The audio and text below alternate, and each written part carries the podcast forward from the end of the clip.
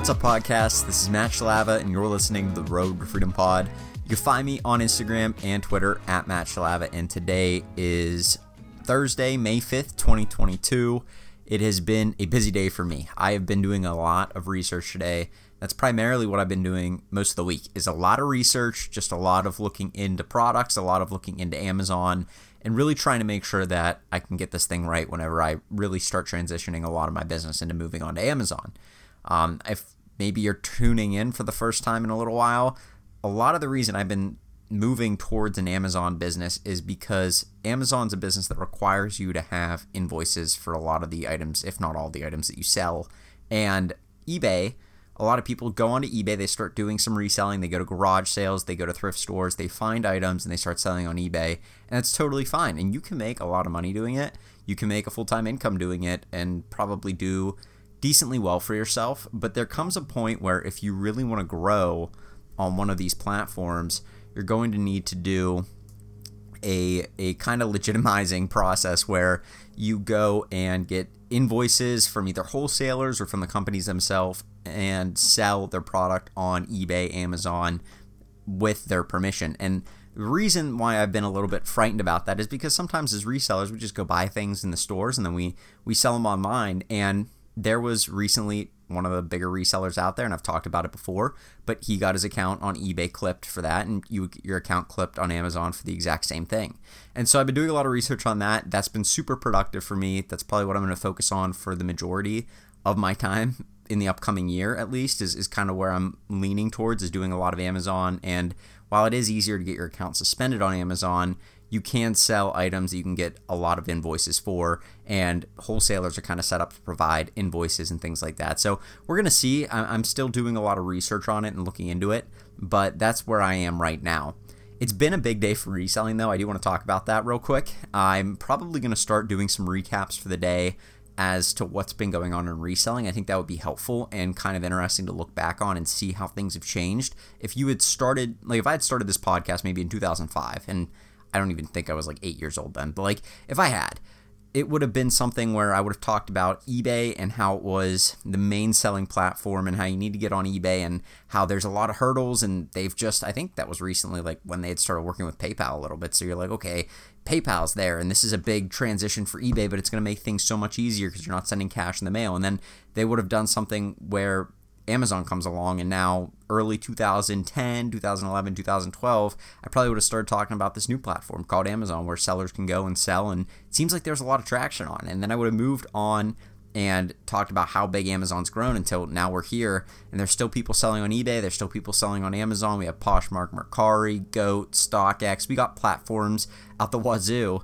And it's just something where I think it's interesting to look back and see what's going on currently in reselling. So I want to talk about that for a little bit. Some of my stuff may be off the cuff though, just because I it's not traditional reselling news, and one of the things I'm going to bring up today is probably not. And it's also maybe like I'm not going to do the a ton of like deep deep research on this. So I encourage you if you hear anything on here, you have questions about, definitely do your own research on that and double check and fact check me on it because I'm going to try to keep things as, as realistic as possible and everything, but there's definitely some things that I may get wrong along the way. But with that being said, let's kind of go into what happened this morning. And this was one of the bigger things that I woke up to this morning to see on Discord. Uh, there were a couple people talking in Discord about one of the main or one of the better bots that's been performing out there. And if you don't know what a bot is, it's basically an automated checkout software. A lot of sites obviously don't like when people use them because they want to get their product out to as many people as possible.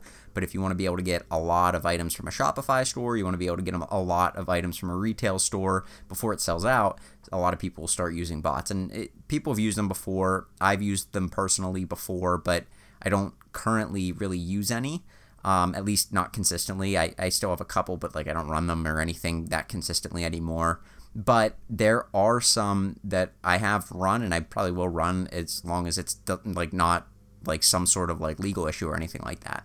But there was a bot that I don't know what the team was doing. They pushed up an update because you got to imagine a lot of these sites they want to be able to update the site to combat the bot from checking out to stop the bot and so it's this kind of this back and forth cat and mouse game between the developers of the bot and the website itself and i guess they released an update for the bot to basically make it perform a little bit better and it did it performed really well because what happened was is you have a lot of inexperienced or they have some experienced developers but they're not like the the caliber that you would find at a Google or a Facebook developer. I mean these kids are still learning and a lot of them are still high school, early college and they're still learning their way through it. And I guess there was a bug in the software where it would randomly open the bot and then start all the tasks on the bot and whatever was like in stock on the sites, it just checked out and it like kept checking them out until it either ran out of space on the card, like the credit card, or all the tasks had checked out. And so you got to imagine some of the people with like big, big bot setups where they have hundreds or thousands of tasks, and each one of those is like if you went to the website yourself on Google Chrome and tried to check out, all of these are running and they're all attached to their credit card and people are waking up and, and they have somewhere between the you know like zero dollars to like 10k worth of charges on their credit card. And it's all because this software opened up and just started running. And and like i don't obviously i don't think it was like it by design. I don't think the, the developers would do that. But it was just like it, i don't know what i would do if that happened. I would be pretty shocked. And so it was one of the bigger things because you kind of got to make sure that you're you are following and and kind of understanding the risks associated with running some of these softwares or with just what you're doing in general with business because there's the opportunity. If you own a bot and maybe somebody passes an update that wasn't necessarily debugged properly that you could wake up to that sort of thing. And if you're if you've been botting for a while maybe you understand this um, th- that's not likely. It, i've never heard of that happening before. It was surprising to see it come from one of the bigger teams out there with one of the better shopify bots but it, it just it just know that there's definitely risks associated with every sort of business venture you can go on. And unfortunately for some people there were a, uh, a large amount of charges on their card as they checked out. I don't know how many pairs of, of sneakers but i mean if you're looking at an average price of between 100 and 200 dollars per pair I mean, and that a lot of shoes that are still in stock on sites, let's not forget, they're usually not able to be resold for very much profit at all because they're still in stock. And that means that there wasn't that much demand. And a lot of Shopify sites you can't cancel or return on. Now, there are a lot that you can cancel or you can return on. But if you're one of those people who just shipped like 40 to 50 pairs to yourself and you can't cancel that, my heart goes out to you because you obviously didn't do it on purpose. And it's just this weird thing where, like, now what do you do? So, either way, um, that's something that kind of happened. That was interesting. I wanted to touch on it for a moment just to kind of I don't know. It was it was wild. It was a wild story. Just the fact that somebody had the bot, they didn't do anything, and the bot just opened itself and ran all their tasks and checked out. It, it kind of caught me by surprise. I've never seen that happen before, but I, I guess it's just a new thing that um, there's always a first time for everything. So that was one thing that happened, and that's really the the bulk of the big news that we've had today. There hasn't been a ton of stuff that's happened. We did have some releases. We had a couple drops on sneakers and let's just touch on those for a moment. So we had four pairs of dunks released on the sneakers app. And for those of you who don't know what the sneakers app is, it's Nike's uh, release system where they do some, some sort of raffle. And we're not exactly sure how they choose, but it has something to do with, at least I'm pretty sure, it has something to do with how much you bought on Nike with the set account and how much stock there is available. And then they have their own things in the background that determine who wins and all that kind of stuff. So they did four pairs of dunks. There was a pair of Dunk High, I think they were women's, and they were like bright pink and white. There was a pair of Dunk Low men's in court purple, with they were white and purple. There was a pair of Dunk Low Next Natures in black and white, and then there was a pair of like these. I think they were like Dunk Low. I, I don't remember what they were called. Some sort of like safari looking low, but it wasn't like the good looking Dunk Low safaris. It was like they took a part of those and then threw a bunch of different types of animals onto this shoe. And if you look up the shoe, you would see why. It looked like I think there was like a cheetah print on it, a zebra print, like all these different like animal prints that necessarily wouldn't look very good on any shoe. So I, anyway, I didn't go for that. I went for the purple and the black pair. The pink pair had a little bit of profit to be made on it, but it wasn't anything substantial and especially with eBay doing fees now, there's no like you can't just make money on any pair of shoes because eBay's out there doing charging an 8% fee at this point. And so you're not going to be able to profit sometimes on some of these lower profit shoes because now you're not getting everything for uh, full like you're not getting the full amount paid out to you by eBay because they're now charging the 8% fees on top. So that's kind of cut out a lot of sneakers for me, which has kind of been a bummer but I did go for the court purples and the black and white because the black and white shoes and the court purple and white shoes, basically any shoe that's just one of your standard colors and then a white color with it, they tend to do very well because it's a clean looking shoe. You can really wear it any time of the year, unless it's like an all white shoe. You probably wouldn't wear that in the wintertime because it'll get trashed. But these purple and white, blue and white, black and white, like they all do very well because they are a clean looking shoe and it's just a classic colorway. So those those were do, doing really well. The court purples, especially in the bigger men's sizes, were just phenomenal. Entered for those, didn't hit on those. So that was a bummer. But if you did hit on those, especially either the court purple and white or the black and white, you're gonna do really well with those because the the panda colorways on Dunks have just exploded, and the prices on those things look really good. I, I got a pair in last week that I have to list on eBay, but I think that the total price on them was somewhere around like 100 110 bucks and resells well over $200 for the size I got. And that's a lot of bigger sizes and stuff. So definitely be entering for those on the sneakers app. You can definitely make money with that. If you don't know shoes, just kind of get involved a little bit. Look on the sneakers app, see what's releasing, cross check it with eBay and StockX either before the release and then after the release. You can see how prices differ. That's how you can learn about shoes, but definitely some money to be made there, especially on these dunks. And we got a few other dunks, I believe, coming up this week that should be pretty profitable. Um, if not this week, then it should be next week, I believe, that there's a couple pair of dunk lows, like a crimson and white, and then maybe one other color that's pretty clean looking. So you can definitely make some money on those as well. Outside of that, there really hasn't been a ton today. I don't think that we had any big releases. If we did, I didn't see them.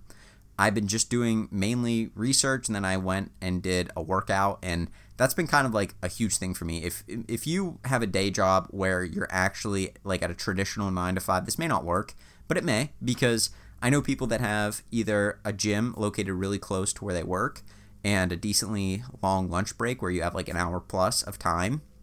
Or I know people that also have a gym at the place they work. And one of my family members actually just like started a new job and they have like a full full indoor gym with like free weights and treadmills and all kinds of stuff there for their employees to use whenever they're not on the clock. So that's just a huge benefit to some places.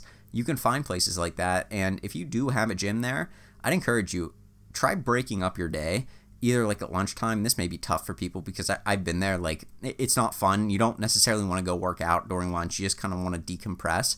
But for me i've been working out around 1 to 2 o'clock and just getting a, a like a decent workout in where i'm pretty tired at the end and it kind of clears my mind and I can work a lot better. I work really well when I wake up and then I work really well after a workout. So I try and stagger my work times for around then. I obviously work most into the night too, so like until I go to bed I'm usually doing something that has to do with my business, but the best work that I do are both whenever I wake up, I can really focus and really get things done and then after a workout. So that's one of the reasons I wanted to record the podcast. I have a lot more energy right now and it's something that I just get like super pumped up after if I have a good workout.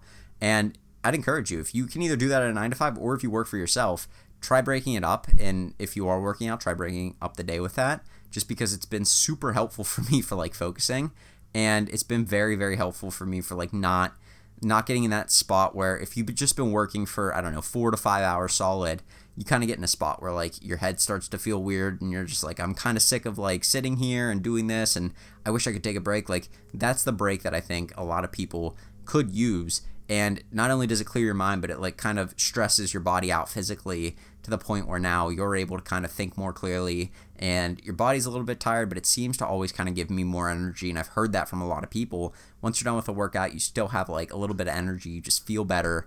And that's kind of what i've been breaking up my day with. It's been super helpful for me. So that's what i wanted to touch on today. Obviously if you have a different situation that may not work. But if you can work that out then i would uh i definitely go for it. So Anyway, with that being said, I'm going to go. You guys have a great rest of your Thursday, and I will talk to you tomorrow with another podcast.